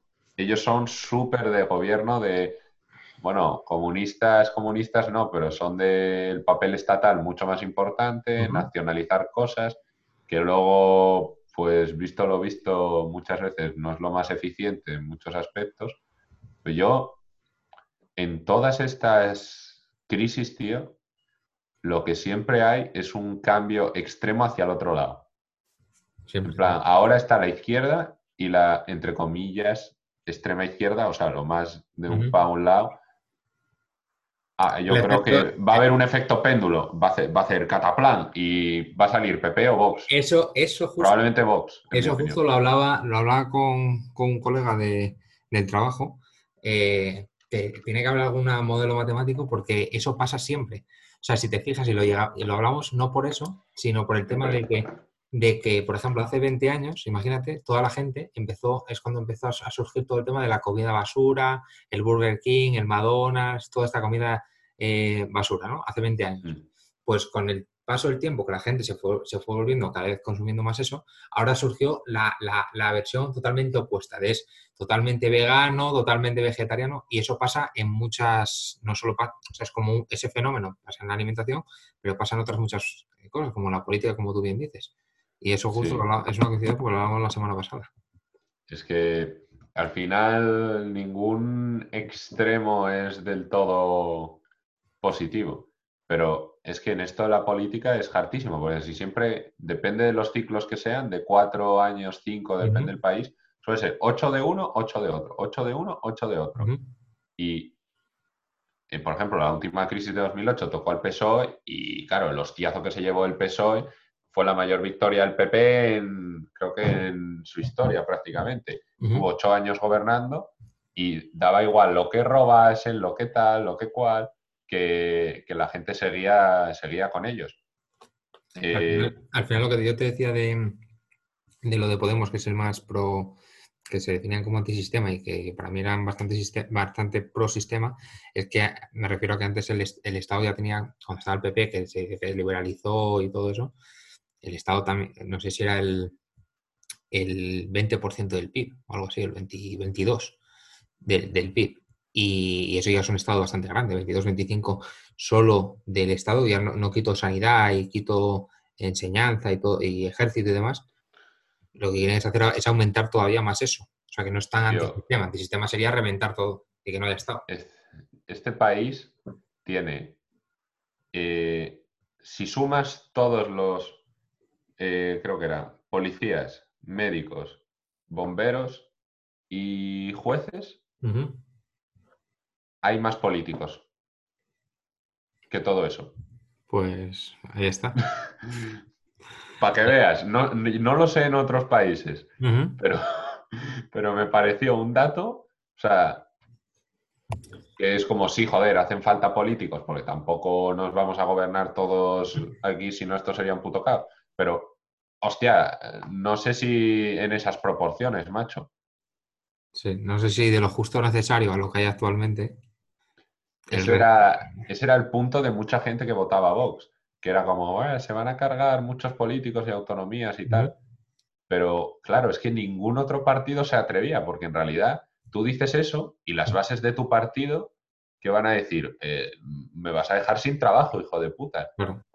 Al final lo que crean... No pueden. Lo que crean, y por eso es lo que cada vez va o sea, si no se pone un cinturón que aproveche un poco la cintura al Estado, eh, digamos que lo que se crea son redes clientelares, redes clientelares, que lo que van a hacer es que cada vez más gente eh, participe en la política con un papel que puede ser totalmente legítimo, pero que no sea eh, importante o dedicado exclusivamente a ello, porque es como un favor de, oye, si yo llego hasta este ayuntamiento, te pongo a ti como consejero de no sé qué, o creamos un nuevo ministerio, o creamos lo que sea. Entonces al final vas, vas acumulando gente, vas acumulando gente y, el sistema es insostenible. ¿Cuántos ministerios hay ahora? Solo porque quisieron diluir el poder de Podemos. Eh, yo, yo, para empezar, no sabía ni que eso se podía hacer. O sea, yo no sabía que podías crear ministerios así como, ¡hala! Otro ministerio. Y venga, tres vicepresidencias. Y venga, otro. Pensé que, a ver, es que al final, eh, ¿quién se ha leído la Constitución? No sé, o sea, en el colegio por lo menos yo creo deberían, tanta gente que está, Constitución, Constitución, la Constitución, no creo que se la hayan leído. Yo no la he leído y, y, la de Estados Unidos tampoco. Son como unas normas ahí que, que tienen desde hace la de Dios son los axiomas, del Estado, tío. Sí, pero luego en realidad hacen un poco lo que les sale los cojones. Sí. Pues la separación de poderes o la vivienda digna, está muy bien ponerlos. Sin embargo, en Estados Unidos sí que se la toman más a pecho. Pero tú te, o sea, te tomaría, por ejemplo, la de Estados Unidos, que es la más antigua del mundo, que en vigor. ¿Te regirías por, cómo escribieron unos notas hace 250 años? O sea, solo conceptualmente, ¿eh? no lo que esté ahí escrito, pero que los valores que tenía esa gente no tienen nada que ver con los de ahora. O sea, podías tener esclavos, podías matar a alguien y daba igual. Eh, o sea, no tiene nada que ver la cultura de aquella con la de ahora. Sí, o sea, al final eh, es una pregunta complicada, pero, pero yo creo que, que si, digamos, si tú con, tu uso de la libertad no coaccionas eh, involuntariamente a otra persona, a priori no debería haber ningún problema. O sea, si tú con tu uso, con tu desempeño de tu papel de vida y que tu proyecto de vida no interfieres en ningún, de manera involuntaria, o sea, de manera eh, que la otra persona no quiera, eh, en el proyecto de vida de cualquier otra persona, a priori no debería haber ningún problema, ¿no? O sea, por cualquier que sea la ley. Es decir, si hay una ley, esto es un poco hardcore, pero si hay una ley que, que tú dices, eh, si alguien, por ejemplo, voluntariamente quiere ser, quiere ser tu trabajador de manera gratuita o quieres tú trabajar de manera gratuita para otra persona, no debería haber ninguna ley que te lo impidiese si, eres tú voluntariamente.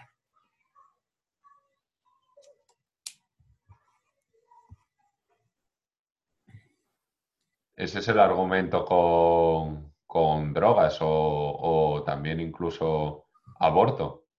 Cuando el aborto no era legal, era el que más te da lo que haga yo no, pero el aborto es donde pones el, donde pones el, la, entidad. No, no, digo el argumento que usaban las tías de aquella era como, ¿qué más te da lo que haga con mi cuerpo? Eh, no, es, no es tuyo. No el concepto de aborto en sí o de si eso es una persona o no. Pero con las drogas es algo igual. Los pro legalizaciones ¿Qué más te da que, yo tome lo que tome? A ti, a ti te la debería de pelar, no te estoy haciendo nada, no molesta.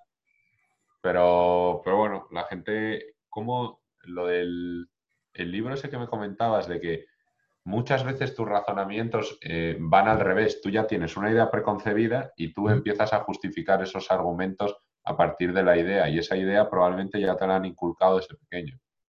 Sí, sí, sí. O sea, al final es, sí, es lo que estás diciendo. Tienes unos, tú tienes un juicio, un juicio que puede ser eh, incoherente, o sea, incoherente, puede ser innato o puede ser em, que hayas hecho con tu cerebro de manera muy rápida y luego creas, utilizas el poder de tu cerebro para tratar de crear un razonamiento que justifique ese juicio, pero no lo utilizas de manera al revés. No utilizas razonas y creas el juicio porque es ineficiente. O sea, al final no, tu cerebro no puede estar al 100% todo el rato porque no, te da. razonando para llegar a cualquier conclusión. Exacto. O sea, al final eh, puedes tratar de usarlo en mayor o menor medida, pero, pero es inviable que lo seas para todo. Y sí, el libro es La mente de los justos y está muy top. Eso me está recordando a, en Los Simpson cuando el señor Vance está ketchup, ketchup, ketchup, ketchup. En plan de, si todas las decisiones que hagamos nos las tomamos en plan de, pero bueno, voy a voy a mirar cuánto tiene esto de azúcar y esto y tal, igual. Entonces nunca sales del súper de acabar la compra. Sí, sí. Y, al final, posteriormente, las decisiones que tomes ese día las vas a tomar peor, porque el cerebro va a estar más cansado, básicamente. Sea, tu, cerebro no es, capaz de aguantar ese trajín de, toma de decisiones tan constante durante tanto tiempo seguido. ya, sí, sí, pero ¿Esto cómo lo, cómo lo, cómo lo demostró? O sea, ¿cómo lo estudió? Porque el tío empezó, el, el, o sea, el, el autor eh, se fue a... Él tenía una matriz, eh, él, él, empieza llamando lo que es la matriz moral, ¿no? Que la matriz moral son como el conjunto de valores que tú consideras importantes, básicamente. Entonces, los valores son, eh, yo qué sé, cuidado, por ejemplo, el valor de cuidado o daño, ¿no? Es un valor, un eje. Eh, luego tienes el cuidado de la eh, santidad, luego tienes el valor, perdón, tienes el, eje de la santidad, tienes el eje de la lealtad y tienes el eje de la comunidad. Ponte, por ejemplo, tienes esos mm. cuatro ejes, ¿no? no me acuerdo del, resto. Entonces, él tenía como, él previamente, él no había identificado su matriz moral. Entonces, él pensaba que era un, un, votante de izquierdas de toda la vida, que consideraba que las empresas, pues, había que subir los impuestos, que había que dar eh, una vivienda para todo el mundo y tal. Y eso es centrado en una cultura individualista, ¿no? Que es el tío es americano, es una cultura como, como la estadounidense. Entonces él se fue a estudiar a la moralidad, ¿no? A, la India, que es una cultura que la matriz moral es totalmente distinta porque la cultura ya es colectiva. Colectiva, Como China. Exacto. Entonces allí, por ejemplo, él veía, por ejemplo, eh, que las mujeres eh, no, tenían los mismos derechos, digamos, eh, que lo, o estaban muy supeditadas a lo que decía el hombre de la, familia. Entonces él lo veía muy mal, eso, porque él tenía la matriz de, en Estados Unidos de una mujer es tan válida como un hombre y, en, la India o en otros países que son más colectivos, pues no. Eh, pasaba totalmente lo... O, por ejemplo, consideraban que el cuerpo era, era un, mucho más... era como un santuario correspondiente en Estados Unidos, ¿no? Por ejemplo, no puedes eh, tener relaciones sexuales con, la primera persona que te apetezca porque hay una religión de por medio y demás. Entonces ahí se dio cuenta de que diferentes culturas se, eh, gestionan o evolucionan en función a una matriz moral.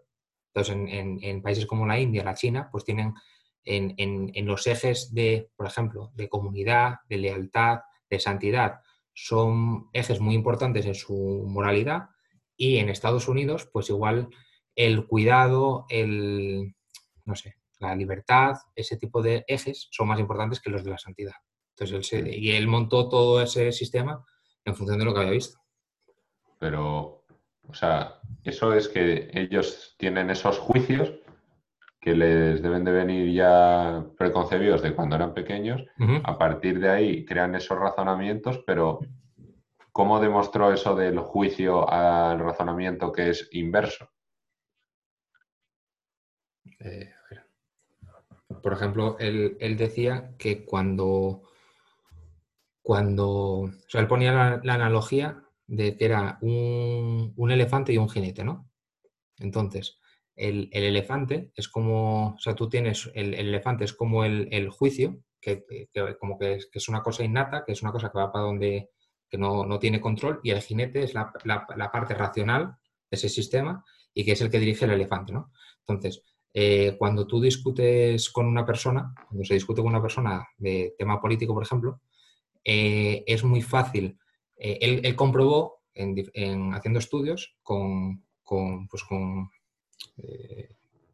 como con grupos de control, él, encontró que era mucho más fácil cambiar la opinión de unas personas, de un grupo de control, si atendía a a intentar cambiar la orientación del elefante, es decir, del, juicio, y no enfrentar el razonamiento. Es decir, si él, no sé cómo lo hacía, pero él, si él afrontaba el juicio previo que se hacía, por ejemplo, em, no sé, ¿qué, juicio se puede tener en la sociedad? Em, los hombres, por ejemplo, o hace 50 años. Los impuestos. Los, o los hombres viven menos tiempo porque, la, porque los hombres van a la guerra y las mujeres se quedan en casa, ¿no? Hace 50 años, la Segunda Guerra Mundial. Entonces, esa eso era un juicio y tú podías razonarlo, por, o sea, tienes ese juicio y tú lo razonas porque los hombres van a la guerra. Entonces, para alguien que era eh, antiguerra, por ejemplo, que opinaba todo lo contrario, pues era mucho más fácil atacar el, juicio, decirle, oye, es que igual no hay tantos hombres que van a la guerra, no hay, la, muerte en los hombres eh, no es tan alta como en las mujeres, es más fácil atacar esa base que no atacar el razonamiento. Entonces lo empezó a mostrar por ahí. Mm, vale, sí. O sea, no ir al, argumento que te está montando el otro, sino a la base de ese argumento. Sí, como puede ser en el caso de alguien de izquierda que es más compasivo, por llamarlo alguna, o más empático, porque por otra gente que es más de, no, no, cada uno tiene que buscarse lo suyo y trabajar y yo me lo he trabajado y que eso es un poco la, la una de las bases de diferencias entre conservadores y, o sea, demócratas o derecha, izquierda, o como lo quieras llamar. Por ejemplo, él decía que, la, que la gente de, izquierdas pues tenía una matriz moral que estaba basada en el cuidado entonces, que querían que todo, y en el cuidado y en la equidad, es decir, que todo el mundo fuera igual y que todo el mundo eh, pues tuviese un, mínimo para, vivir. O sea, que tú tenías, por ejemplo, sentías mucha empatía del caso de que alguien no tuviese una casa o alguien que no pudiese realizar su proyecto de vida. Sin embargo, la gente de derecha tenía una matriz moral que estaba basada, por ejemplo, en la lealtad, por ejemplo, a la, y generalmente es así, la verdad, la, gente de, derecha suele tener lealtad a, un equipo, a una nación, a un mucho más que la gente de izquierdas, porque la gente de izquierdas se mueve en una matriz moral diferente. Y eso, y al final del libro, lo que está, lo que está muy bien, eh, porque al final todos tenemos una matriz moral, eh, lo que está muy bien es que el tío decía que no hay nada, la moralidad no es justa o injusto. O sea, es que tú te estás moviendo en unos ejes totalmente distintos que la otra persona no comparte. Entonces es muy complicado, a no ser que atiendas cuando discutas a ese elefante, a esos juicios, es muy difícil que tú em, hagas cambiar la opinión de otra persona o que otra persona te lo cambie a ti, porque la matriz moral es totalmente distinta. Una persona de derechas con una de izquierdas. A ver, sí. Además, yo creo que esto lo hemos vivido todos en, algún, en alguna discusión tarde o temprano. El, estás muchas veces discutiendo con otra persona y el argumento se hace infinito a veces. Sin embargo, la base tiene mucho más trasfondo. Con lo de los con lo de lo que decías de los equipos, tío, en esto de Behave hablaban también, en el libro de Behave hablaban también de, ese aspecto y de cómo a través de, es que ya no me acuerdo cómo era el estudio, pero a una edad súper temprana podían predecir si ibas a ser de derechas o de izquierdas. Eh, luego daba igual ya muchísimas cosas, y era por, por la forma en la que compartías o eras menos de compartir o por ese juicio, bases morales que decías tú un poco. Y luego también otra anécdota que me llamaba mucho la atención, de que si tú estás en un partido de fútbol y llevas la camiseta del equipo visitante, si te caes o te tropiezas, es muchísimo menos probable que alguien te ayude. Sí, eh, porque te Eso habla de... lo de la lealtad y, los equipos y todo eso que en realidad es que no tiene ningún puto sentido. Que te, caiga mal alguien porque es del Barça o tú del Madrid. Sí, pero eh, tiene que, por ejemplo, es que no, no lo llegué a, o sea, estoy, bueno, ya sabes, voy a mitad del libro, pero él comentaba que mm, como que al final que los, que hay como una superioridad o se trata siempre de manera, eh, pues habla, está en mucho contacto con antropólogos y demás, y él decía que, que los, eh, las comunidades tratan de tener una supervivencia entre grupos. Entonces, eh, cuando tú buscas la, supervivencia entre grupos, al final es algo distinto. Por ejemplo, cuando hay un ataque a un grupo, imagínate, cuando fue el atentado de las Torres Gemelas, pues el sentimiento americano eh, fue, se incrementó mucho más porque hubo un ataque como al equipo. Aunque tú no tengas ese sentimiento tan grande. Tribalismo como hay, una, claro, como hay un ataque a tu grupo, que puedes tenerlo dormido porque tengas una matriz moral distinta. Pero como hay un ataque a tu grupo, pues al, final lo que vas a hacer es que se incremente ese sentimiento de lealtad. Es, lo que llevan haciendo los populistas desde hace la de Dios. Crean, crean un miedo, porque la, gente cuando tiene miedo se tiende más a unirse a grupos, porque eso está en nuestro cerebro desde hace la de Dios que viene un tigre y toda la tribu se, te tienes que juntar porque tienes más probabilidad de, sobrevivir a eso. Hitler con los judíos, eh, hay, hay 8.000 casos de estos demagogos. Al final son, todos los partidos. Eh, por ejemplo, los de Podemos y el PSOE, ahora mismo con las noticias falsas y los bulos. Hace, 15, hace 10 años o 8 años cuando salió Podemos, eh, el PP lo utilizaba como que eran unos comunistas y como lo de Venezuela. Entonces al final tratan de, poner al otro como, como, un enemigo en rojo y que es el demonio eh, para, que, para, tratar de afianzar aún más a sus, a sus votantes. Sí, y esto pasa también en el ejército, de que entre ellos se llaman hermanos o compañeros, o mientras que el resto eh, siempre en las guerras o tal intentan deshumanizarlos y llamarles cualquier tipo de apelativo, pero que bestias, eh, inhumanos, bichos o cualquier tipo de esa cosa para... ¿Para qué? ¿Para qué? Ah, para, para quitar esa empatía y de que ya no es de tu equipo este tío. Este tío está en otro equipo, pero que cuanto menos de tu equipo sea, o sea, un equipo es Estados Unidos, otro equipo es tu barrio, otro equipo es tu equipo fútbol. Pero si les quitas ya del equipo ser humano, puedes sentir muchísima menos empatía con ellos y poder matarles con menos eh, pesado, o sea, con menos conciencia, con menos daño de conciencia. Claro, yo, esto... yo, pensé que vas por ahí, pero en plan referente a los mismos eh, militares de, o sea, al, mismo ejército, ¿no? Por ejemplo, el ejército estadounidense que se llamaban entre ellos, cuando había una guerra, eh, bestia o, tal, porque cuando hubiese una baja iban a sentirlo mucho menos. Yo pensé que ibas por ahí. Bueno, no, no, entre ellos se, tienen que, ayudar muchísimo. Es mucho más de camarada, hermano, o sea, crean como ese lazo incluso familiar, de son una, hasta una familia. O sea, ¿por qué lo llamas hermano? No es tu hermano, ni primo, ni cuñado.